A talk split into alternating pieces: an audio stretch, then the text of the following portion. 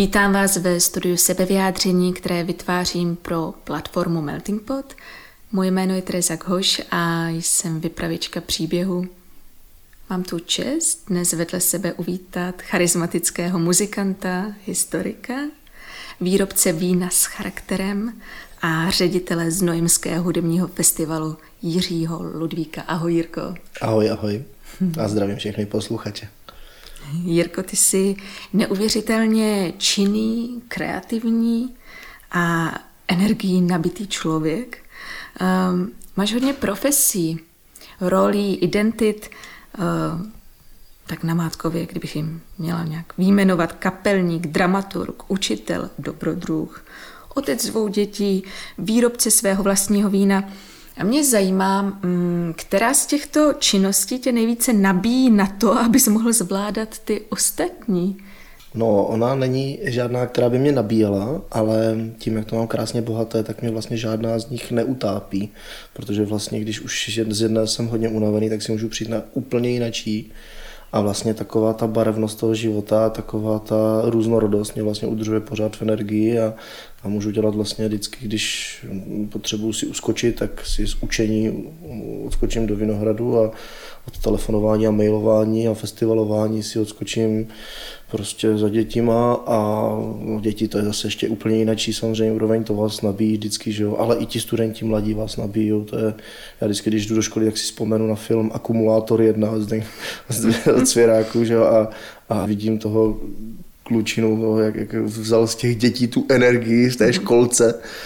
A to je přesně takhle, já to mám, když jdu za těma dětskama na ten Gimple, protože oni jsou prostě, oni ty energie mají moc, oni chudáci neví, co s ňou. A já když tam přijdu, tak si jako trošku od nich vezmu a zase jim předám jako něco trochu jiného, takže jako takový výměný obchod dobrý, že fungujeme. Hmm. Takže kdykoliv, cokoliv dělám s tím, že mě to ne, že unavuje, ale snažím se jako se z toho spíš jakože nabít. Takže hmm. i proto toho můžu dělat tolik. No. Ono to vzniklo teda všechno ještě úplně jinak, ale, ale je to právě tady tím a vlastně ani to nějak nechci měnit, když jako někdy toho je hodně, ale vlastně říkám si, co bych měl škrtnout jo, a moc toho není. Hmm. Něco člověk může omezit nebo tak, ale, ale moc škrtat nechce, protože ho to všechno baví a nechce o to přijít.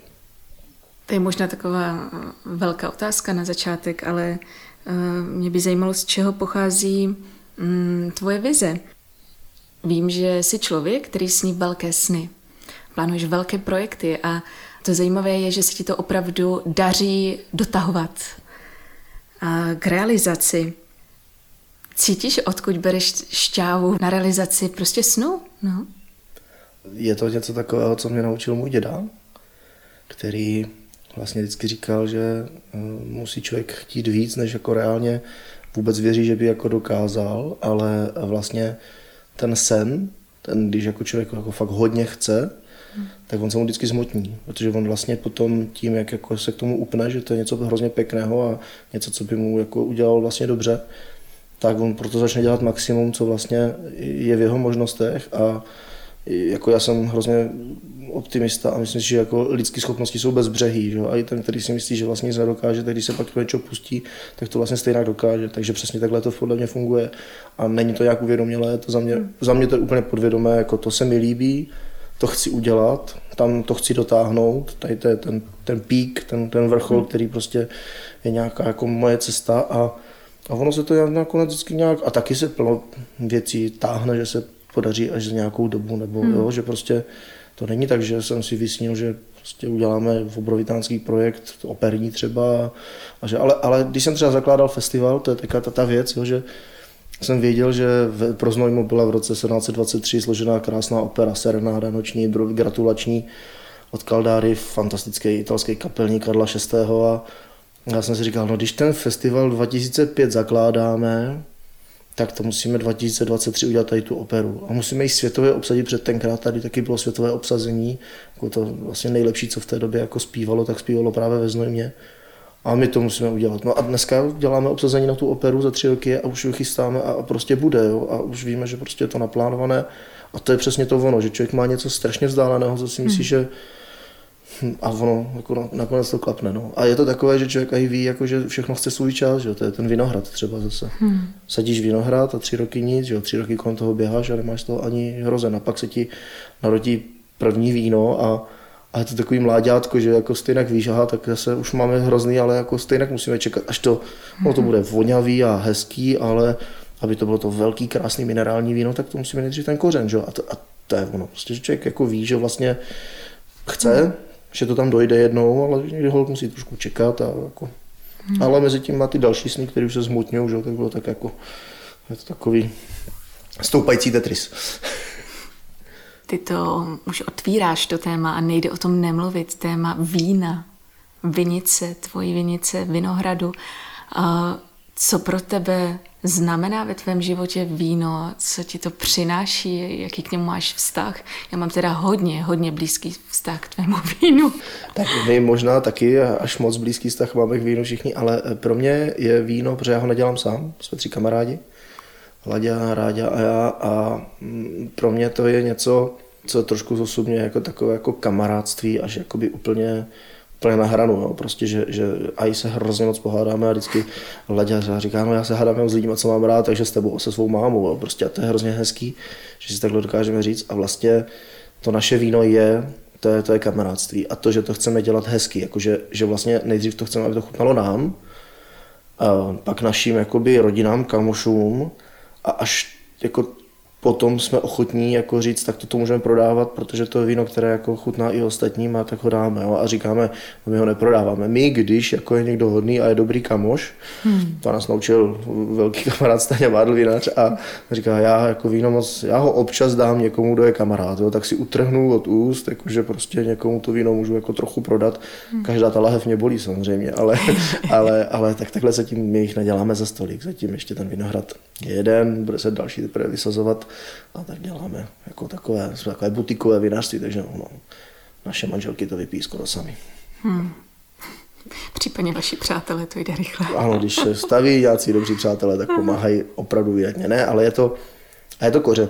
Hlavně to vinařství, to víno, to je takové, že člověk jako si může hrát na intelektuála, ale pak vlastně, když si vezme motiku a nebo sedne za ten traktor a jede do toho vinohradu, tak vlastně vidí, o čem je vlastně ta základní podstata, jo, že prostě to, hmm. ta země něco rodí a, a učí nás přežívat, jo, ale ve finále jako můžeš dělat krásné projekty na festivalu, můžeš učit děti a můžeš snít o letech na měsíc, ale když nebude chleba, tak nebude chleba, že? A když hmm. nebude prostě co pít, tak bude smutno, takže jako ono to je jako hmm. takové hodně, hodně, hodně dobré, že vlastně je to jakési spojení s tou zemí a tady jako mě třeba hrozně mrzí, že vlastně my díky té minulosti, která tady byla, tak tady to napojení na tu zem, jako máme jako my Češi hrozně a Moravané, jako máme hrozně přerušenou. A jako mě tohle docela bolí, protože si myslím, že ten kořen je potřeba jako znova zasadit a, a myslím si, že by bylo dobré, aby každý, jako i, i, i prcek, i děcko, aby prostě si na tu zem šáhlo, aby zjistilo, jak je těžký si vypěstovat ten vlastní hrášek, jo? protože hmm. prostě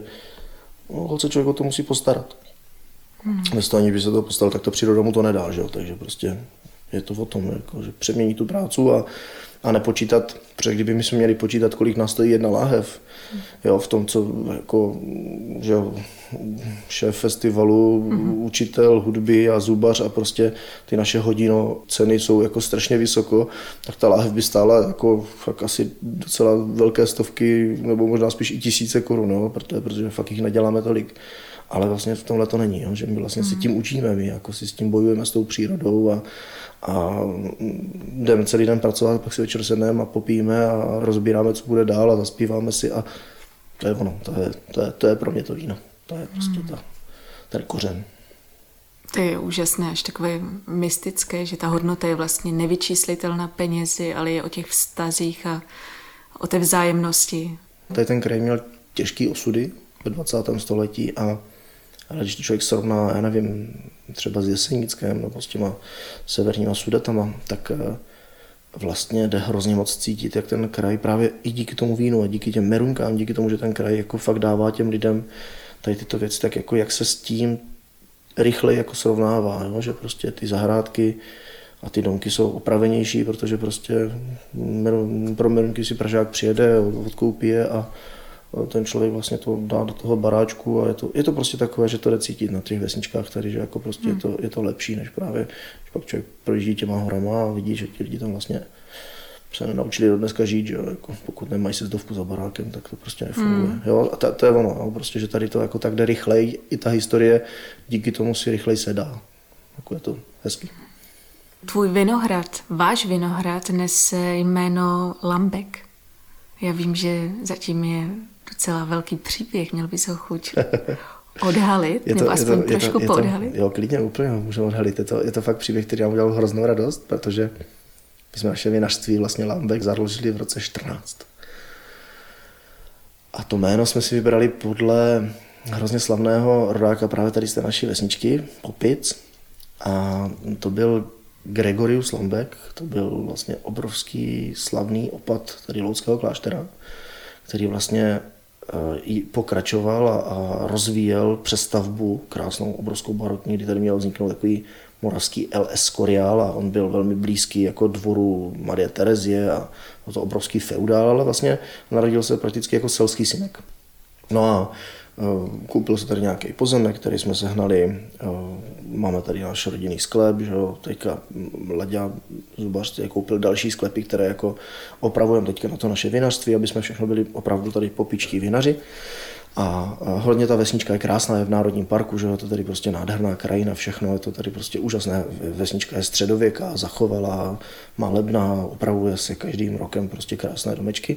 Tak jsme řekli, prostě budeme popické vinařství a Lambek, to je krásný jméno, tak jsme, ten první příběh je, že jsme požádali tady našeho pana premonstráta, protože on byl premonstrát, jestli bychom mohli použít na naši etiketu a jako právě na tu adjustaci té láhve a celého vlastně vinařství jeho erb a jeho jméno. On říkal, no chlapci, já jsem tady jenom farář a musíme, na tohle se musíme zeptat opata v Praze a tak když šel potom jednou do Prahy, tak se vrátil, říká, je to dobrý hoši, erb můžete, jméno taky můžete a opat dokonce řekl, že desátky si s váma mám řešit sám. Takže my obřadně dáváme každý rok, dostane, dostane vždycky 10 lahví nebo 12 lahví, mm-hmm. jako takový symbolický za to, že nám dal k dispozici tohleto krásné jméno. A máme i jeho erb. A vlastně já jsem pak teďka v době covidu měl takovou jednu bezesnou noc, říkám, o, trošku zkusím oprášit svoje historické zkušenosti, ještě z vysoké, když jsem tyhle věci dělal.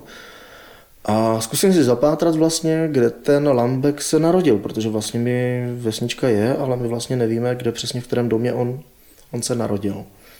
A tak to máte tak, že kroniky tady moc nejsou, ale zásadní materiál je prostě uh, matrika, která je tady do roku 1650 až, je zdigitalizovaná, takže jsem nemusel opustit ani domeček, rozjel jsem internet a Začal jsem hledat, nejdřív se chcete včíst do těch matrik, abyste tak jako pochopili, jak to faráři psali.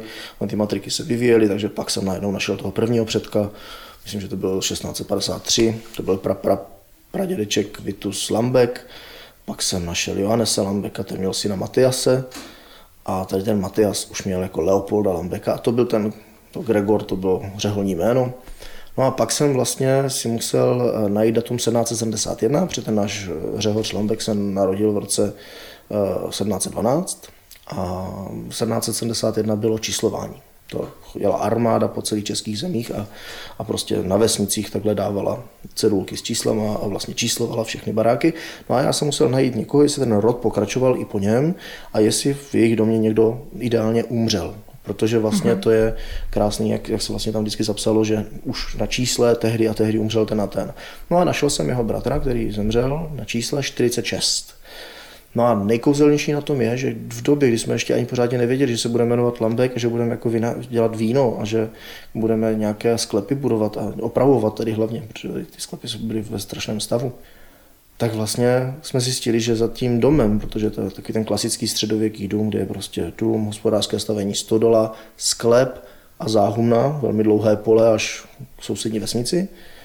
No, tak číslo 46 jsme zjistili, že vlastně ten sklep je připraven pro nás, protože ten Ladě ho tenkrát koupil, že to je vlastně úplně jako ten návrat toho osudu krásně zpátky, že ano, my máme Lambekův sklep. A to je prostě úplně neuvěřitelné. To je absolutní synchronicita. Je to, je to, ano. Planety lítají tak, jak mají. Hmm.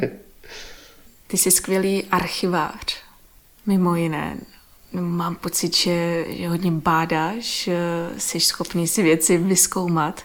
A když to přemostím do toho hudebního světa, tak vím, že si dokázal sehnat eh, partitury, velice cené záznamy, které, které se dají se jen velice těžko, vlastně to člověka vůbec nenapadne, že bys to mohlo stát, že bys to mohlo uskutečnit, že je to k nalezení.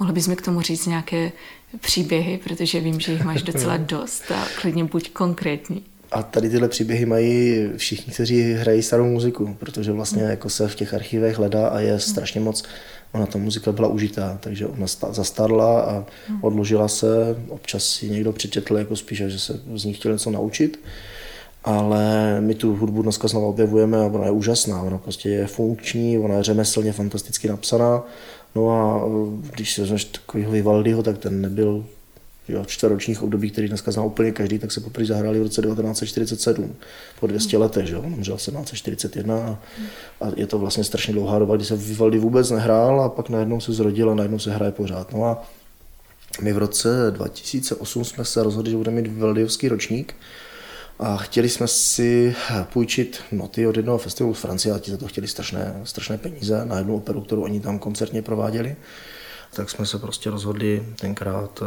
s mojí přítelkyní, že si uděláme místo dovolené pracovní výlet do Itálie a zavolal jsem svým profesorům, co mě učili dějiny hudby, kde bych přesně měl hledat, protože jsme řekli, půjdeme do Benátek, prostě kam jinam, že jo, hmm. Benáčan, určitě tam má své výzkum. A to jsem byl vlastně ještě úplně nejapný a úplně neskušený. A jel jsem, jel jsem tak s nějakýma těma svýma prakticky studentskýma zkušenostmi jsem měl do Benátek, tam jsme šli do muzea samozřejmě, ubytovali jsme se, šli jsme do muzea Vivaldiho. Tam nás navedli, že tady jsou fakt opravdu jenom exponáty, ale že na ostrově svatého Jiří, že tam je prostě hudební muzeum a vlastně taková hudební akademie, kde právě Vivaldi má svou sekci, že tam je Madame Giovanna, která prostě má na starosti jako archivování a zhánění všech Vivaldiho artefaktů a věcí a že teda tam asi bychom to dokázali najít. Madame Giovanna tam opravdu byla, akorát, že neuměla ani anglicky, ani, ani německy, měla francouzsky, latinsky, samozřejmě italsky, ale prostě tak nějak lámaně jsme se přes jejího kolegu, který měl německy, teda domluvili, co potřebujeme, ona nás vzala na své hlavní pracoviště a teďka já jsem tam viděl prostě to čembalo, na které hrál ten Vivaldi, ty jeho housle. A teďka s obrovskou spoustu faksimil a originálních jako not. A mimo jiné ve složce tam bylo Dorila Intempe na to konto já jsem řekl, tak to je krásný, tak to je rukopis, tak jsem se na něho podíval, byl krásně čitelný, říkám, no to je perfektní, to jako dáme zpracovat a to bude bez vám. Takže jsme se zeptali, jestli bychom mohli mít kopii, ona řekla, je, není to originál, že dá dotaz do Turína, do archivu, kde teda jako leží ta Dorila Tempe jako v originále, jestli to může nám pro tady tyhle ty účely jako okopírovat. My jsme na to měli nějaké peníze, jako nějaké vyšší stovky euro, jakože na tu kopii. Nakonec to dopadlo tak, že jsme zaplatili kopírování a pak jsme si vlastně ty noty sami zpracovali, což stojí dost peněz, protože je strašně moc práce, aby se to mohlo rozepsat do těch našich současných partitur a tak, takže tak je to docela drahá záležitost. No ale prostě jsme operu provedli po x letech zase scénicky, od té doby pak už se několikrát hrála, takže jsme byli jedni z prvních tenkrát kdo se do této opery pustil, ale to je ono. Prostě Vivaldi jako operní skladatel vůbec nebyl známý a ta muzika je úžasná, je zábavná, je, je jsou to dlouhé tříhodinové opery, prostě on to psal na zakázku. Pět oper napsal pro Prahu, že to málo kdo ví, že on prostě, hmm. že jeho opery byly objednány pro Prahu a že on prostě fungoval tady jako velmi, velmi tady ve střední Evropě. No. Takže to jsou věci, já ani tak nejsem archivář, já jsem spíš ten vizionář, který by jako chtěl vědět, co přesně je tím naším cílem No a v tomto už jsou asi odborníci, kteří tyhle ty věci umí a kterými to jako zadáme. No. Takže to bylo fakt jako na začátku, kdy jsme tvořili ten festival a hráli jsme si, tak takovéhle příběhy jako vznikaly, ale dneska už to samozřejmě funguje, takže a i ta digitalizace, všechny věci jsou dál, takže dneska vlastně je krásný server, kde všechny tady ty rukopisy prakticky jako leží a člověk si může vlastně na to podívat a se souhlasem majitele potom může s těma datama pracovat a je to, je to strašně, vlastně v tomhle ten internet a ta dnešní doba jako naprosto neskutečně úžasná, že se člověk dostane k věcem, pro který v roce 2008 musel jezdit jako do Itálie mm. jo? Hmm. a dneska člověk dvakrát klikne na počítači a, a dívá se na Vivaldiho rukopis, jo? takže to je fakt jako ta doba pokročila a je to úžasný. Ale je to bez toho dobrodružství, bez té cesty. Ale my si za to dobrodružství děláme nějak jinak, že jo? jako ta doba vytváří spoustu nečekaných dobrodružství, no. ta dnešní doba. Vůbec, no. A mě od začátku na tobě mimo jiné hodně zaujalo, jak propojuješ folklorní hudbu a klasickou hudbu. Je to propojitelné a pokud ano, tak jakým způsobem, jak s tím pracuješ? Hrozně moc propojitelné, protože v době tu muziku, kterou děláme my hlavně tady na festivalu, tak my děláme starší muziku. A ve finále to fungovalo tak, že vlastně ta hudba, ta, ta odborná hudba, nebo ta vyšší hudba, ta, která byla na těch univerzitách, se pak přesunula do té zábavní operní hudby a ta se přesunula na dvory že? a do kostelů a tam se s ní setkávali normální vesničtí muzikanti a oni vlastně ty prvky této muziky přesunuli do toho folkloru. Že? Zůstaly vlastně ty nápěvky třeba těch starých tónin tady na Moravě v písničkách a tak dále. No a to bylo až třeba do doby Mozarta a potom se to naopak zase začalo točit, že vlastně ti skladatelé, kteří přicházeli potom v té modernější době, tak objevili ten nacionalismus, škaredy a tak, ale na tom bylo jedno pozitivní, že oni objevili zároveň ten folklor. Oni chtěli tvořit novou hudbu, ale vlastně tu starou hudbu objevovali v té rustikální vesnické lidové hudbě. Takže zase ta klasika měla hrozně, hrozně blízko tady k těmto věcem. A to je ten princip, že vlastně uh, ono se to propojuje, ale ono to vždycky bylo propojené. Jo? Ty inspirační zdroje tam vždycky byly. Z začátku ta vážná muzika inspirovala tu lidovou, která díky ní vlastně tak trochu jakoby vznikla a povznesla se přes tu hudbu se lidé setkávali dnes a denně a prostě v tom kostele zpívali, že na té mši všichni a, a prostě bylo to naprosto běžné. No a potom se opačně, že ta vážná se začala inspirovat tou lidovou a jako proč to nepropojovat, jo. A bylo skladatelů Telemann napsal krásné lidové tance celé Evropy, jo, jako, a, jako všichni je používali, takže jako mm. je to jenom čistě logický, je to jako mm. záležitost, která prostě být má, protože mm-hmm. je, je správně. Mm. Jaké jsou vlastně tvoje další hudební projekty? No, tak já jsem primář cymbálky, mm. to já samozřejmě to teďka taková smutná doba, co si moc hmm. nezahrajem. No. Z takového toho, kdy hrajete stokrát ročně, tak najednou hrajete v nula. tak je to takové smutné, už člověku chybí, protože vlastně pro mě to je forma odpočinku. Hmm. Ten folklor je takový spíš, spíš o srdci. Hmm. A proto člověk jako si hraje a baví lidi. To je, jako, to je to, co jako vlastně já myslím, že hudba má dělat, že má bavit. Jo, jako, že to je ten entertaining, to je prostě, to, o tom je hudba. A, takže primář cymbálky, Učím muziku na škole, u nás na gymnáziu. No, chudáci dětské, kteří z toho chcou imaturovat, takže je to jako mm-hmm. to. Jinak hudebně se snažím trošku lobovat, pomáhat muzice, získat peníze pro festival, takže trošku kulturně hudební lobista je ze mě. A to si myslím, že je hrozně pěkný a záslužný, protože vlastně málo kdo si uvědomuje to, co ta hudba člověku dává, že jo? protože muzika, když ji člověk dělá aktivně, tak člověka rozvíjí, tak jako je to prokázaný, že prostě když někdo hraje, tak je prostě chytřejší, než ten, kdo nehraje. Jo. A tím nezhazuju teďka nikoho. Patrně šťastnější. Jo, jo, jo, je i šťastnější, jasně, ale prostě nezhazuju ty, kteří nehrají, mm. jenom jim říkám, že kdyby hráli, tak by na tom byli ještě líp. Mm-hmm. jo, takže můžou začít kdykoliv samozřejmě, jo, s hraním a rozvíjet se a, a je i dokázaný, že ten, kdo hraje a je starý, tak se vyhne prostě takovým těm nemocím, jako je demence a tak, protože prostě jinak používá mozek. Jo? Ten mozek se hrozně krásně rozvíjí, že? ty hemisféry komunikují úplně jinak, když člověk hraje na hudební nástroj, než když, než když vaří. Prostě, jo? To hmm. tak jako prostě je. A takže ta hudba vlastně strašně, strašně rozvíjí a za mě jako právě to, že já dělám ten lobbying a snažím se jako tu hudbu získávat pro ty lidi, jako aby byli i její pasivní konzumenti, ale v rámci toho festivalu se to snažíme jako aktivizovat, aby jsme mm, jako dali prostory těm jako vlastně amatérským muzikantům a dětskám. Máme koncert Malých geniů třeba, jo? takže se snažíme aktivizovat právě i to aktivní používání hmm. hudby a, a já si myslím, že to je strašně jako důležitý. A je to asi tím, že jsem ten učitel, Mm-hmm. tak se mi to v tom festivalu takhle propojuje. A vedle těch obrovitánských projektů tam máme prostě projekty, kde se snažíme profíky spojovat s amatérama, aby to prostě fungovalo a to je takový ten odkaz, který si myslím, že je dobře. A pro tohle se potom hezky scháněl ty peníze, protože člověk ví, že je neschání jako nějaký biznis boha pustý, ale že to zhání prostě pro dobrou věc a to je, to je super.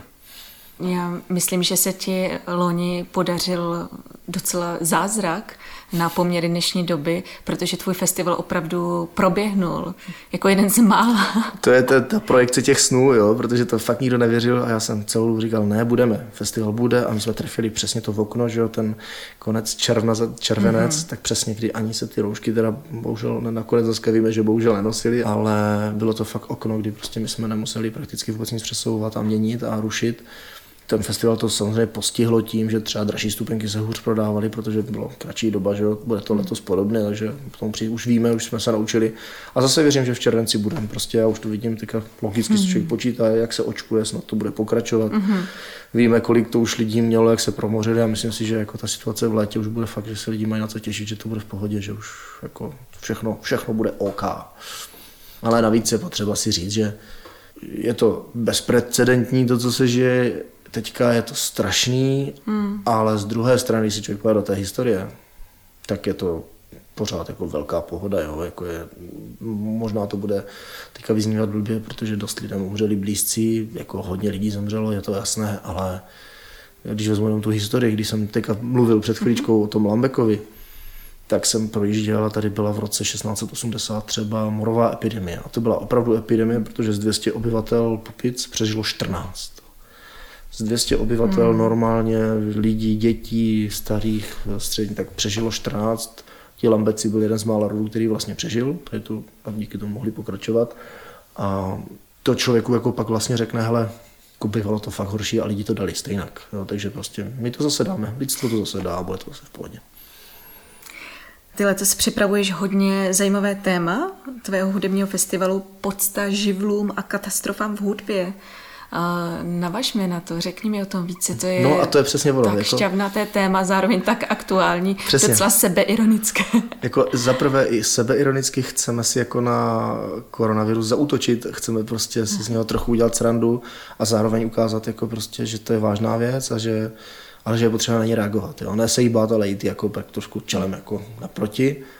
A proto jsme si vybrali to téma, které ale zároveň má vlastně dva uhly, že? podsta katastrofám a živlům hudbě, tak to je plno skladeb krásných, které vlastně jsou, jsou právě napsané třeba jakoby obětem, že? A, a nebo, nebo prostě když jako připomínka nějaké věci, že? šílené. A pár jsme jich takových vybrali. Vrcholem našeho festivalu vždycky je ta operní představení, tak letos to bude jako vlastně světová premiéra scénická oratoria, duchovní skladby, mm-hmm. vlastně my budeme dělat scénicky. Teďka se vlastně finálně řeší ta podoba té scénickosti, protože možná bude ještě vlastně, nebudu to prozrazovat, ale bude jako možná hrozně šťavnatá. Máme teďka setkání s režisérem a scénografem a dirigentem a jestli to jako tou naší radou projde, tak možná to bude obrovský, ale je to Der Tag des Gerichts od Telemana, Den posledního soudu. Jako máme tady den posledního soudu? Nemáme. A o čem je to dílo? To je o tom, jak člověk přemýšlí nad tím, když končí ty jeho dny, jestli teda žil dobře, nežil dobře. Je to o tom, že každý bychom se měli zamyslet, že protože vidíme kolem se nás, co se děje, tak každý zamyslet, jako žije. Žili jsme ty dny naplno, jako fungovali jsme dobře, zasloužíme si jít nahoru nebo dolů, prostě jo, je to, o čem to je. Tak to je prostě takové zamýšlení. No ale potom to téma nebude jenom vážné, protože hudební katastrofy byly často i to, že jako někdo přišel a prostě se mu to nepodařilo, že jo? A nebo prostě, že někdo zaspíval americkou hymnu tak strašně, že tomu se včera zrovna smáli, že, že prostě si z toho dělala celý YouTube jako srandu, jo? Takže to jsou taky ale hudební katastrofy. Jo? Ale to v podstatě to katastrofám před některé z nich se staly velice slavnými. A živly, tak živly to je oheň, voda a tak dále, které nás tady sužují a pomáhají nám. A z druhé strany, když se podíváš na Adama Plachetku nebo na Pavla Šporcla, prostě ty nejslavnější české muzikanty, no to jsou hudební živly přece, jo. když se podíváš na barokní orchestr, jak hraje, no tak ten hraje jak živel, to je prostě hudební živel, mm. takže zase se to krásně mm-hmm. pojí, jo. takže to jsou obou, obou stran, i ty, jako z toho vážného pohledu, ale i z toho zábavně hudebního pohledu, je to jako ucítelné téma. No a já jsem strašně pišný, že se nám podařila ta dramaturgie vyplnit, takže vlastně i jako reagujeme na ten covid, jo? že reagujeme vlastně mm. na tu současnost a to tak, že jako řeknu třeba dvě zahraniční hvězdy, které tady máme a to si myslím, že právě je přesně to, co potřebují i lidi slyšet a potřebují si to s něčím spojit. Máme tady vokální oktet z Anglie, uh, Fagiolini, a hmm. oni přijedou s projektem, který stvořil jeden anglický básník v roce 1921. Ten projekt se jmenuje The Wasted Land, jako zničená země vlastně, hmm. a to bylo po první válce a španělské chřipce to vlastně bylo vytvořeno obětem té španělské chřipky. No, když se dneska podíváme po sto letech, tak nosíme roušky Oni je tehdy ano. taky nosili, jo, taky tenkrát křičeli proti rouškám, taky tenkrát nechtěli omezovat svoje svobody, bylo to vlastně úplně stejné. No a vznikla tahle muzika my po sto letech prostě si tu muziku dáme tady znova. Jakože vlastně si to vezmeme. A další projekt je výborná sopranistka, chci říct už jako skoro moje kamarádka Anna Proházka, rakousko-anglická zpěvačka, a dneska fakt jako světově proslulá a barokní orchestr La Folia Barok Orchester, to je projektový vynikající barokní ensemble. No a ti přijedou s projektem, který se jmenuje Podsta životu a smrti. No, to jsou mm. ty hmm. největší živly, které jsou. Ano. A je to vlastně hudba Evropy v dobách moru. To znamená od pozdní gotiky až do současnosti muzika, která jakoby reaguje na epidemie, no prostě na mor. To až mrazí, ne? Takže, takže hmm. vlastně zase se nám podařilo sehnat něco, co krásně se hodí do toho našeho tématu. Ale půjdeme i jako vesele. Z druhé strany budeme mít Gentleman Singers a s klukama jsme se domluvili, že jejich koncipovaný koncert bude program, který prostě bude oscilovat mezi nemocí a katastrofou v hudbě. Jo? To znamená, jako, že prostě budeme si dělat srandu z toho všeho a, a budeme dělat aranže speciální pro to, nebo máme jedno překvapení, před Pavel Šporc vám tady dělá patrona, je to prostě velká popová hvězda vážné muziky. A jeho dvorní skladatel Lukáš Sommer skládá pro solové housle variace na covidové téma. Jo, takže vlastně v rámci jeho koncertu lidi si sednou a budou kašlat, nebo, nebo fundávat a nasazovat roušky, no ne, asi, asi budeme venku, takže jako můžou možná i sundat. No prostě budeme si dělat srandu z příkání a kašlání a do toho bude Pavel hrát nějaké věci úplně moderní, že jo? ale budeme prostě reagovat zase na to covidové téma a bude to říkat spíš možná katastrofa v hudbě zase, jo? takže prostě, prostě tímhle způsobem a je takovýhle věcí jako plno dalších, které, které máme nachystané, varhaní koncert taky, prostě budeme si hrát tady právě s těmi morovými věcmi a sebevraždami a máme výborného improvizátora Varhaníka Martina Jakubíčka, který vždycky komentuje právě ten svůj koncert naprosto úžasně a takhle to dostalo se dání ty katastrofy a živly, tak říkal, no tak to, je, tak to udělám ten výběr toho nejlepšího, co jsem tady kdy hrál, jenom o těch živlech, jako to vždycky v každém koncertě měli něco takového a je to strašně tradiční koncert, tak se na to úplně těší, že vlastně udělá výběr tady k tomuhle tématu a všechno nám to právě do toho tématu krásně jako pasuje a mám dramaturgicky z toho festivalu jako obrovitánskou radost a hrozně se nejtěším. Já se nemůžu dočkat. A v jakém termínu přesně bude? Eh, no, my prakticky začínáme 1. července uh-huh. od 25. 6. července. Vlastně. Řekni mi o tomhle více, to je jako, on vlastně bude skoro měsíc, že? Každý den jeden, je jeden, dva koncerty. Začátek máme koncert? takový rozvolněný, protože jsme museli zrušit v lednu jazzový festival, tak jsme ho vlastně přesunuli dvěma, třema akcema před ten vlastní festival a pak od toho 7. 8 nepřetržitě každý den je nějaký koncert ve Znojmě nebo v jeho blízkém okolí a končíme tím, to je právě unikát toho našeho festivalu, že vlastně nám se tady sjede na začátek festivalu barokní ensemble, barokní sbor k němu, ček ensemble barok, režisér, solisté a prostě začnou cvičit. A tři týdny skoro celé tady jako makají mm-hmm. na tom, že vytvoří vlastně tomu se říká stagiona. Jo, že tam sjedou se umělci a vytvoří operu. Uh-huh. A to nedělá prakticky v Česku žádný jiný festival, ani vlastně bohužel žádné divadlo to pořádně nedělá takovýhle uh-huh. projekt, protože u nás se to dělá bohužel trochu ještě pořád zastaralé. V operních uh-huh. domech hrozně dlouho jedna opera jako je na, na repertoáru a mele se 6-5 let třeba, jo v Evropě a ve světě se dělají prostě projekty. Že všichni sjedou, aby se soustředili na tady tuhle danou věc, na dva měsíce, zahraje se to desetkrát a jde to pryč a jde se mm-hmm. na mhm. další projekt. Jo. A my to děláme tak, že to tady hrajeme třikrát, protože jsme jako festival, velkou jízdárnu, ve které to cvičíme a potom my hrajeme a, a je to unikum, protože vlastně ti lidi se soustředí jen na to. Oni mm-hmm. vypnou, oni jedou trošku jako na dovolenou, protože jste svoji no, muzikanti letos, bude možná pro některé jejich první práce, protože tady tyhle mm. muzikanti jsou nezávislí muzikanti, nemají pevné zaměstnání a ti jsou někteří už slavní, protože místo toho, aby hráli na housle, tak prodávají v Lidlu, jako, že jsou prodavači v Lidlu, no, pokladny. Jo. Takže tady tito muzikanti se na to hrozně, vůbec letos si myslím, hrozně těší, protože už loni vlastně někteří z nich od jara neměli práci a najednou přišlo znojmo a oni mohli zase hrát. Já za to byli strašně vděční, Aha. ale to už zase mám od nich zprávy.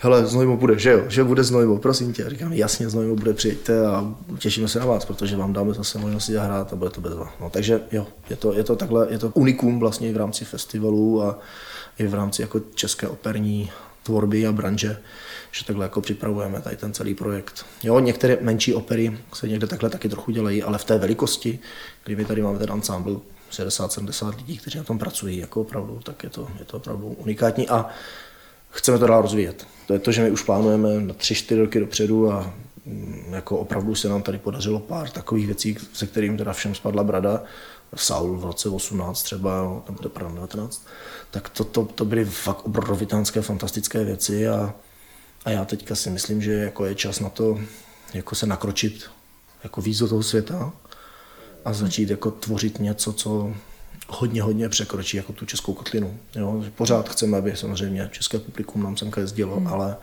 i v rámci toho, jaký se nám daří teďka zhánět listy, řeknu, na, na příští dva roky máme třeba domluveného to Adama Plachetku, který tady svého času zpíval svého prvního Dona Giovanniho, jo, tak eh, Adam je taková záruka té vysoké kvality. V rámci toho tady máme domluvenou spolupráci na rok 23 třeba s Andreasem Šolem, to je legenda kontratenoru. Jo. Ta Anna Proházka letos přijde koncert jeden dělat, ale příští rok už tady bude zpívat vlastně na opeře, jsme se s ní domluvili. Takže prostě i takové to jako ženské hvězdy. Prostě a, a jednáme fakt jako s obrovitánskou spoustou umělců a hmm. s těmi nejlepšími agenturami vlastně v dnešní době. A ten náš výběr ještě je takový, že je to o tom, že vždycky chceme mít toho člověka ověřeného a doporučeného, protože oni tady prostě pak jsou tři týdny zavření spolu a nesmí tam být žádná jako přitroublá primadona hvězda, která to jako bude otravovat. A to je jako taková ta chemie, která musí vzniknout, aby to všechno jako bylo dobré, aby prostě z toho vzniklo něco, co wow. Jo, takový kvalitní vlastně ta vící kotlík, takový ta, melting ano, pot. Takový, ano, ano, ano, operní melting pot. no mně teďka došlo, že asi když to půjde, tak svůj život na měsíc přesunu v tom období někam ke Znojmu nebo do, do Popic, to bude Já doufám, že to nepůjde, zajímavé. že budete mít Kalarsy. Já tomu věřím, že, že budete, takže, takže ho zase neuvidíš na festival. Díky za připomenutí. A tak je to, je to vlastně takové nadějné a pozitivní připomenutí a je to důvod, proč tam většinou nejsem. je to tak, no. Já nás teďka ještě přesunu na chvilku do takové osobní, možná i na časové roviny. Mě zajímá, jestli máš v životě nějaké ústřední hodnoty, kvality, o které se opíráš, podle kterých žiješ, které jsou pro tebe stěžení, důležité a tvoří něco, co tvoří takové základní podloží a toho, v co věříš? Tak prvotně mám, nevím, jestli to je jaká kvalita nebo, nebo nějaká hodnota, ale uh, tak, takovou jako větu, že vše se v dobré obrátí. Jo, to si myslím, hmm. že to je taková jako Sice někteří říkají, že by se měli optimisti střílet, jo, a v mém případě to platí dvojnásob, ale že člověk, když jde jako... Ta, ten zásadní, ta asi zásadní hodnota je, že mám ve svém životě oskoušeno, že když se něco odpracuje, když se do něčeho jde naplno, tak to vždycky klapne. Tak nebo tak, nebo později, ale vždycky to vlastně jako je finále. Nestalo se mi, že když bych do něčeho šel naplno, takže by mi se to nepodařilo. Hmm. To je hmm. jako fakt jako zázračný, že jako takhle to mám. A to je jako taková ta prvotní hodnota. Takže i když se mi něco nedaří a mm, hrozně těžko se mi některé věci učijou a nechce se mi do nich a vím, jak jsem hrozně v nich nedokonalý, tak zase mám uvěřené, že vím, že když se do toho pustím, takže se to naučím a že to zvládnu. A vím, že to třeba bude trvat dlouho a i třeba v osobních věcech nějakých, které vím, že prostě nejsou úplně dobře, tak vím, že prostě, když zaberu a když jako tomu budu věřit, že to tak má být, tak se to jako prostě podaří. Samozřejmě eh, jinak si myslím, že mám v sobě takový trošku idealismus, že si myslím, že jako podstata lidí jako je dobrá. Eh, snažím se v lidech vidět to dobré na nich a snažím se být i takový sám. A samozřejmě vím, že jako plno chyb lidských, jako těch, který máme všichni, tak samozřejmě mám. Některé z nich si hodně užívám. Mhm. Ale, jako třeba? No, zas až tak se spovídat asi nebudeme. Ale no, rád piju třeba, že? Mm, jako víno, víno a tak dále. To je zdravý, ale. Mm. Ale zkrátka prostě myslím si, že jako je v nás dobro a že je potřeba to dobro jako rozvíjet. Jo? Že jako ve své podstatě člověk má být, když já si třeba trošku někdy vymýšlím, tak vlastně to spíš myslím jako zase vždycky v dobrém, jo? že prostě když jako si něco vybásním a jako není to úplně pravda, tak eh, zjistil jsem, že jsem se až do toho trošku někdy jako zacyklil, že prostě to bylo moc jo? a že hmm. vlastně hmm. potom to, co já jsem si myslel, tak ale zpětně vidím, že to vždycky jako nějak bylo jako v tom pozitivním smyslu slova. Ale zase to se učím, že jako někdy tím může člověk oblížit. Jo. A když to myslí jenom podle sebe, tak jako vlastně se zahledí trochu do, do, toho, své, do toho svého směřování a uniká mu, jak to působí na ty lidi kolem něho. No, to je třeba to, co teďka jako cítím jako takovou nějakou svou výzvu, jako dívat se hodně kolem sebe, jak moje jednání a moje fungování, a to je těžký, jako to je fakt těžký, jako eh, snažit se ohlížet trošku na ty druhý. Neříkám na celý svět, ale na to své nejbližší okolí aby vlastně člověk eh, nevytvářel zbytečně jako něco, co se někomu nelíbí. Protože hmm. to pak jako, já potřebuju ke svému životu, já nejsem vlastně samostatný člověk. Já potřebuju ke svému životu hrozně, hrozně moc lidí, jako, jako vlastně, kteří mi dělají servis. Řeknu to úplně jako natvrdo, já kdybych neměl tak super tým kolem sebe a super rodinu kolem sebe, tak vlastně vůbec nic z toho, co dělám, tak bych nedokázal. Když neměl tak super kamarády, tak žádný víno nevyrábím, nebo možná ve dvou demižonech, jako a nestojí to za nic. A kdybych neměl tak super tým na festivalu, tak prostě do dneška jsme v nějakých dluzích a máme nějaké problémy. Jo? A hmm. kdybych neměl tak super rodinu, která když potřebuju, tak zavolám a vždycky mi ve všem pomůžou a vyhovějou a, a tak dále, tak jako vlastně bych nebyl. Jo. Takže jako moje existence je závislá na mém okolí. Jo. Moje okolí samozřejmě tím někdy trpí a bolí je to. A přesně já teďka se třeba snažím naučit, protože mi to vlastně nedělá dobře. Když někomu vlastně ubližu, tak se snažím naučit tak, aby to bylo vždycky jako pozitivní a aby si dával bacha na to, že oni to pro mě udělali, protože mě mají rádi, ale jako musí skřípět zubama. Jo. Tak abych tady toto třeba eliminoval. A, a zase je to o tom, že se snažím hledat to dobrý, i ve mně, aby vlastně nedělal to špatný. Takže to si myslím, že to je tak, ta základní hodnota. Jo. Vidět to dobrý, vidět to hezký a vidět to pozitivně, že se to podaří. To je hmm. asi to jako merito, na kterým jako já žiju a stojím. Hmm. V tomhle kontextu, co pro tebe osobně znamená pojem svoboda?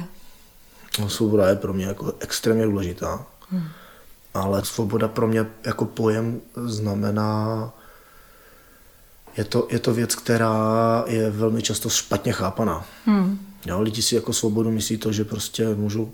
A já třeba jsem si to tak jako někdy dřív myslel, jo, že svoboda je něco, co vlastně je vymezené tím, že člověk neubližuje někde jinde. Jo? Hmm. To znamená, je svobodné to, že si můžu vyhodit papírek? No není, protože tím už někomu můžu ublížit. Jo? To není svoboda. Svoboda je to, že ten papírek můžu buď to vyhodit do koše, kde se spálí, dobře, není to úplně ideální, nebo to, nebo ho můžu recyklovat, anebo to jako svoboda volby, že? to je, to je hmm. o tom. Ale svoboda jako je extrémně důležitá, aby byla vymezená, aby jako prostě, že, tak jak se říká, že svoboda končí tam, kde začíná svoboda druhého člověka, nebo já řekl druhého tvora, jo, nebo, nebo druhé entity. Vnímáš to tak? No, já si myslím, že jako jo, já si myslím, že jako samozřejmě nejsem, nejsem ten, který by nejedl maso, jí maso, hmm. že a jako hold svoboda krávy končí tam, kde začíná náš hlad, jako bohužel hmm. je to tak.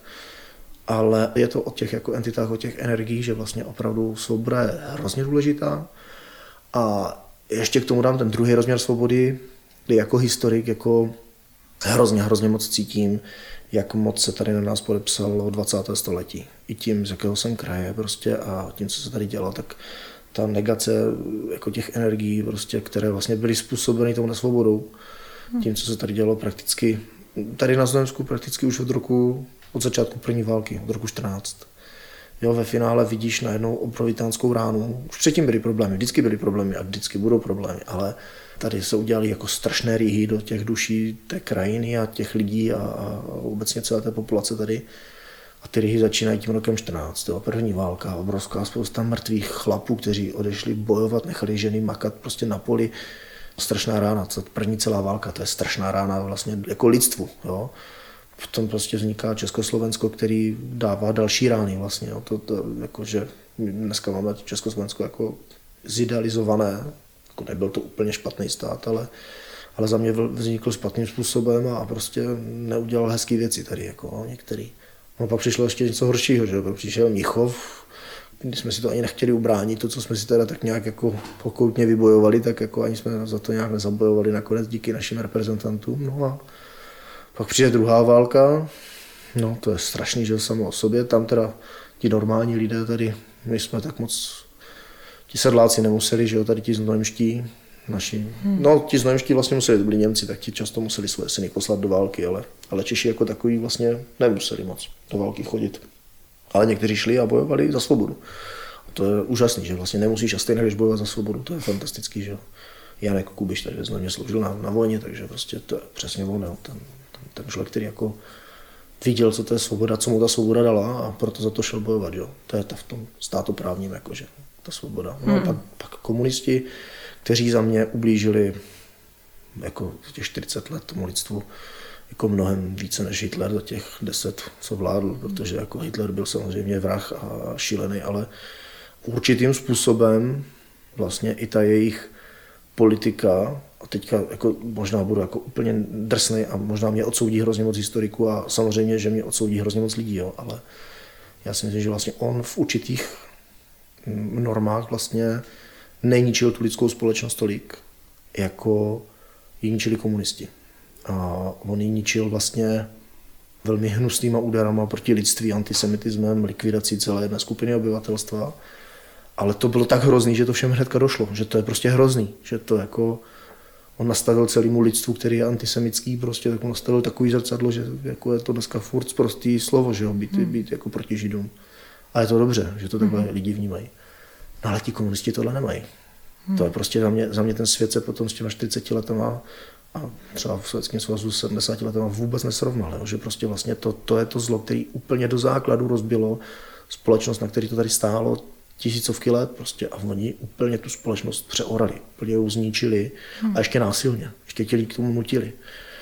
A vmlátili jim to do těch hlav tak hluboko, že ve finále já nevím, kdy se to z těch hlav dostane. Hmm. Jo, že vlastně oni zničili to lidské myšlení a pojem o té svobodě. To se Hitlerovi nepodařilo. Hmm. Ten jako vraždil tak prvoplánově a tak, tak hloupě, že to těm lidem jako relativně rychle došlo. Že? Hmm. Ale ti komunisti ti, ti ještě v tom mají jako hmm. jakýsi ten křesťanský ideál, jo? že vlastně to dělají pro dobro věci. A hrozně moc lidí to tak stále vnímá. To je šílený. To je jako hmm. naprosto šílený. A tady mě bolí jako právě to uvažování o té svobodě, že vlastně lidi nedocenují a nevějí vlastně, co to je ta svoboda, jo? protože adorují něco, co tady tu svobodu hrozně jako jasně likvidovalo a přerovnávalo všechny ty základní lidské hodnoty prakticky. Takže, takže ke svobodě až takhle do historie no, jsem potřeboval, potřeboval podívat. Jako. Hmm. To jsou dvě roviny. Osobní mm-hmm. svobody, tyhle ty věci, ale pak ještě ta politická svoboda, která vlastně to 20. století zažila jako vlastně nejhůř. A jak myslíš, eh, že by se s tím teda teď v tuhle chvíli, ještě jsme v tom covidovém věku a zmatení informací nebo v takové dezinformační válce, téma pravdivosti, svobody je velice těžké nahmatat na té osobní, hmm. možná i na časové úrovni, obzvlášť pokud člověku chybí nějaký jeho vlastní ucelený kontext a nadhled. Eh, se vlastně učit svobodě, jak s ním souvisí vzdělávání a děti? Hmm. Já myslím, že hodně lidí jde dobrou cestou, že hodně lidí hledá vlastně sama sebe v této době. I ti často vzdělaní, kteří byli jenom vzdělaní a tak jako hledají vlastně ty svoje vnitřky. Hmm. A když člověk najde tu vlastně, kde je ta jeho svoboda, kde jsou ty její hranice, a jako to vlastně, ale člověk hledá celý život, že jo? Hmm. A když to hledá, tak to pak vlastně začne hledat a očekávat i v té společnosti. Tím pádem jako vlastně taková ta individuální svoboda a hledání jejich hranic a hledání jako jejího vymezení, hmm. tak potom pomůže, protože člověk to přesune vlastně do té společnosti a ta společnost potom bude vlastně taky hledat tady ty hranice a taky bude vlastně jako fungovat na tyhle ty bázi. Takže za mě je potřeba se to neustále učit. Je potřeba si o tom je potřeba o tom tlachat, je potřeba o tom mluvit, je to prostě nutný, bez toho tlachání to nejde. Někdy to člověka otravuje a řekne si tak dneska už ne a jindy zase je schopný celou noc jako protlachat jenom o tom, že jo? a je to dobře, ale je potřeba to dělat. A tím se to člověk učí a hledá, hledá ty cesty a je to potřeba i takhle ve škole, je to potřeba s těmi hmm. dětskama řešit, diskutovat s nimi o tom, snažit se jim věci vysvětlovat. Nemít samozřejmě monopol na pravdu, mm-hmm. nemít jakoby ve všem jasno, protože Samozřejmě často člověk, když je učitel a má jako větší znalosti a vědomosti, tak eh, hodně často se stává, že jako je mentor, pak jako, že prostě je to takhle dětská, jako, mm-hmm. jo. To je trošku špatně, protože oni chcou děcka hledat, jo. Když to člověk jako jenom vpálí, že to je prostě takhle, tak je vlastně demotivuje. Jo, protože cílem je tvorba. Ta, když se člověk učí jako tvorbou, že hledá, a tvoří ty myšlenky v sobě, tak vlastně se učí mnohem víc, než když se to naučí jenom jakoby pasivně. Že? To, je, to je dneska dokázaná věc, která je hrozně nutná jako a, a v té svobodě to je přesně ono. No? Učit se té hmm. svobodě, diskutovat o ní, hmm. hledat ji. Mm-hmm. Tím, že člověk hledá tu svobodu, jako i kde jsou její hranice, i kde vlastně je, tak tím se jí vlastně učí. Že? A to je na tom jako to nejhezčí, co je potřeba. No? A tohle je potřeba jako bouchat, bouchat do těch děcek, že je potřeba to hledání. Jakým způsobem to třeba učíš ty svoje vlastní děti? Jaké, jaké metody k tomu používáš? Oni jsou ještě docela malé, ale... No, jsou, jsou malé, ale teď se o všem rozhoduje, že to, co no se naučí teď, tak to bude... No, je to, je to o tom, že my se třeba snažíme s ženou hodně, někdy je to složitý, protože to jde pomalu. Že direktivně, někdy já jako táta jsem ten tvrdší, žena je ta strašně hodná, která jako je trpělivá a vysvětluje a tak to má být, si myslím. Ale eh, snažíme se je vést k tomu, že vlastně hrozně moc ta svoboda má souvislost se zodpovědností. Mm-hmm. Že jako teda dobře, tak, tak jako udělej to, ale nes si ten následek. Prostě, mm-hmm. jo, takže prostě já už jsem ti dvakrát řekl, že si jdem čistit zuby a jestli to budu muset říct ještě po třetí, tak už pak budu zlej. A ty si poneseš ten následek, protože hm, ty zuby si prostě vyčistit musíš. No a to dítě si musí přepočítat, že to je ten obchod, jo? že prostě hmm. vlastně jo, já musím, protože je to povinnost moje a musím si to plnit hmm. a když to neudělám, tak táta bude zlej. Hmm. Jo, a to, že aby si to sami hledali. Ne, že hnedka začnu na něho řvát, ale prostě, že mu to zkusím vysvětlit. Že... Ohmatávání těch hranic. Hmm, přesně, hmm. jo, aby se jako vymezoval, aby jako věděl, že kam až může, jak může. A když něco vyvede, tak je to, je to trošku takový to chápání jako výchovy Emil čili, čili o výchově, co napsal Rousseau, že jo, při teorie přirozených následků, ale to samozřejmě člověk nemůže aplikovat úplně stoprocentně, ale, ale je to vlastně strašně jednoduchý a hezký. Jo? Pes, když jde do studené vody, rád plave, tak je mu pak zima, no, tak mm-hmm. prostě už do té studené vody nepůjde, jo? tak to je ono. No? A, a když ty děcka budou mít tu vlastní zodpovědnost a musí se o něco postarat sami, to je jako hrozně důležité, si myslím, že oni musí od malička vědět, že jako jsou určité věci, které prostě chceme jíst, mm-hmm. tak od táta nebo máma uvařili a vy jdete připravit věci na stůl.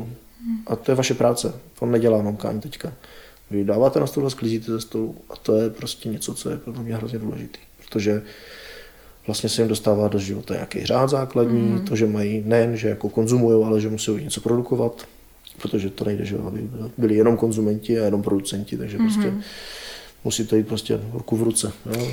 Zároveň tady v tom vnímám hodně takové laskavosti a lidskosti, určitý komunitní způsob života, který tady, nebo sousedský, vzájemný, něco, na co nejsem zvykla ve svém městském životě vidět, vnímat, spíše jsem tam izolovaná a obzvlášť tady tahle zastrašující doba je na to úplně My... geniální. Tvoje děti běhají prostě tady po přírodě, po vinohradech a jako by tady svět byl opravdu v pořádku. Jako je, nám ten covid umožnil se vrátit jako k těm kořenům, že, že vlastně opravdu děcka ráno vyběhnou ven, hmm. ať prší nebo ať je teplo, ať jako tak prostě jdou ven a hmm. běhají, školka je zavřená, nemůžou do školky, tak prostě co, tak tady mají vedle, ne, ne, já jim nemůžu zakazovat, aby tady na ulici se nepotkali hmm. se sousedama, že jo, samozřejmě jsou to děti, takže to je člověk jako nenaučí úplně, ale prostě víme tady, že jsme buď to otestovaní, nebo že jsme to měli, takže tady držíme mm-hmm. fakt mhm. takovou bublinku si a mm-hmm. prostě snažíme se, aby ty děcka ten život měli jako bohatší. Ne, že mm-hmm. normální, ale bohatší ještě možná o to, že můžeme fungovat právě s tou přírodou, s těma zvířatama, se psem, prostě tady u sousedů s králíkama, prostě, mm-hmm. jo, mhm. že prostě se slepicema, takže vlastně Jo, jako za mě je to strašně moc, protože když si představím, že by jsme byli v bytě v městě a jediná příroda by byla ta, kterou si najdeš nebo vytvoříš na tabletu, tak to by bylo jako hodně špatný. No. To, jako, to bychom nedali. Nějaký hlásek ve mně se směje a říká, nakonec se všichni jednou budeme chtít přestěhovat do Popic. Kdo by nechtěl žít v Popicích? no, teď obzvlášť, když mu děláme takovou reklamu. Já bych se tě na závěr chtěla zeptat na tři otázky. Je to taková hra imaginační. Když na ní přistoupíš, tak to bude fajn. Představ si, že právě teď můžeš pronést tři přání, která se ti splní. Stanou se, ale musí být vyslovena. Neměl bys nad tím příliš dlouho uvažovat, to je ta nesnás, ale může to být absolutně cokoliv. Takže pokud chceš, tak vyslov svá tři přání. Co by si teďka přál? První přání, protože to bude přání, které vlastně vrátí tu společnost do normálu, tak abych už mohl hrát pro lidi, hmm. aby jsme mohli s cymbálkou muzicirovat. A tím vlastně vyslovu dalších tisíc přání, to je super, že? Chytré. Ano. Potom druhé přání, aby ti moje nejbližší byli v pohodě. Hmm. To, je, to je strašně důležitý. A tím prvním přáním jsem to trošku jako taky předznamenal, ale tohle ještě chci zdůraznit. Ale říkám to až druhý, protože to první je důležité, protože když budu v pohodě já a už budu hrát, tak i moji blízcí už budou v pohodě.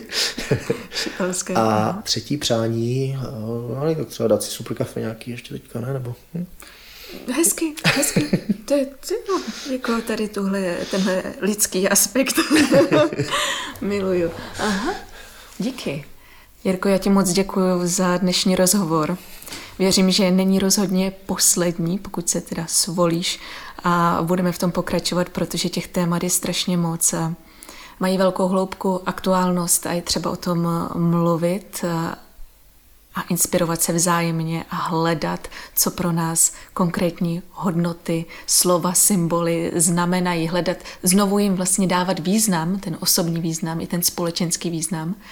A já bych byla moc ráda, kdybychom si od tebe na závěr mohli pustit nějakou písničku. Která to bude, řekni mi. No, tak eh, jsme tím přemýšleli, že bychom něco pustili. Já sám solových až tak nahraných nemám, ale na našem Cimbalovém CDčku máme jednu, protože to je taková ta moje trochu jako pozice, že já jsem ten chorobný patriot tady, místní znojemský. A tak jsme hledali, co s tou cymbalkou z Nojemského udělat. A našli jsme, že tady byly zapsané nějaké pěkné písničky. On je nahrál i Hradišťan, tuším, na jednu starou desku. A je to píseň vlastně úplně ne znojemská, ale ve Znojmě zapsaná 1819 nebo nějaký takový letopočet to byl. A verbířská píseň, kdy tam zpívá ten verbující těm klukům o tom, jak ten život stojí za huby a že budu na té vojně, že to je jako pohoda, že tam aspoň můžou umřít jako naplno, jo, takzvaně. A takže je to píseň člověče mizerný. A tak taková jakože sice vlastně taková jako vojenská, možná i trošku depresivní, ale zase z druhé strany jako taková pěkná, jakože když člověk umře jako doma a nic nedělá, tak vlastně jako žil zbytečně, že jo? ale když něco do něčeho jde jako naplno, tak vlastně může umřít mm-hmm. aspoň hezky. Jo? Tako, svým způsobem je to trošku i o té filozofii, jako, kterou my tady se snažíme. Jako, mm-hmm. no, prostě žijeme naplno. Prostě nebudeme se doma válet a, a litovat se. Možná to teď chce právě takovou určitou přímou katarzi a činy. Jo je to potřeba. Ten vojenský morál tam musí jít. Moc díky za rozhovor a, a těším se na příště. A... Taky všechny zdravím zůve do Znojma, přijďte na víno a přijďte se tady podívat k nám, je tady krásně. Máme tady přírodu, máme tady historii a dobrou muziku. a tímto se s váma také loučí Tereza Goš.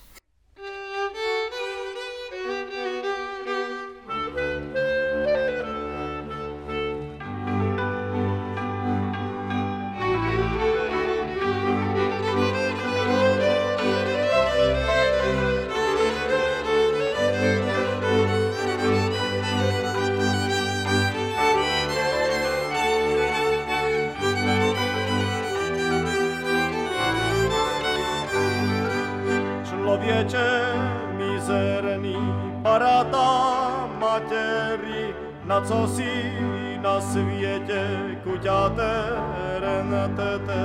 Nemáš chleba, ani vína, ani jména, ani syna, a tak máš živobítí na tom máraném světě. Maram jeď do vojny, kuťáte, renatete. Na vojně ťa dajú čižmi s ostruhami, koníčka vraného a osedlaného a šavličku v levou stranu, ta ťa bude za obranu, můžeš sobě jak ráčet, jak nějaký velký pán, kuťate, rematete, to já ti povídám.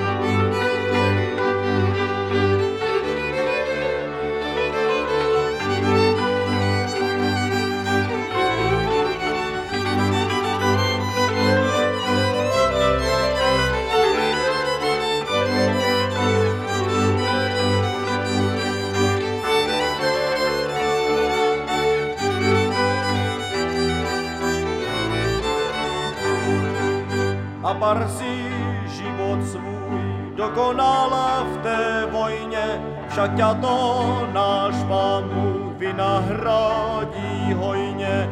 Pojma ťa do svého ráje, dobrého tudy šuhaje, a keď si zle robil, na tom máraném světě shodí ťa do pekla, kuťate rematete.